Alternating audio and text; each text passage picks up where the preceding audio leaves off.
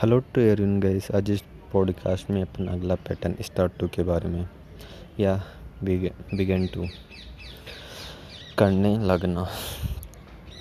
अब इसका formula subject plus start to plus की फ़र्स्ट फॉर्म प्लस ऑब्जेक्ट या subject plus start start plus नहीं स्टार्ट और वर्ब की fourth form plus object explanation किसी भी कार्य कर कार्य को करना शुरू कर देना, किसी भी कार्य को शुरू कर देना के लिए हम स्टार्ट का यूज़ करते हैं।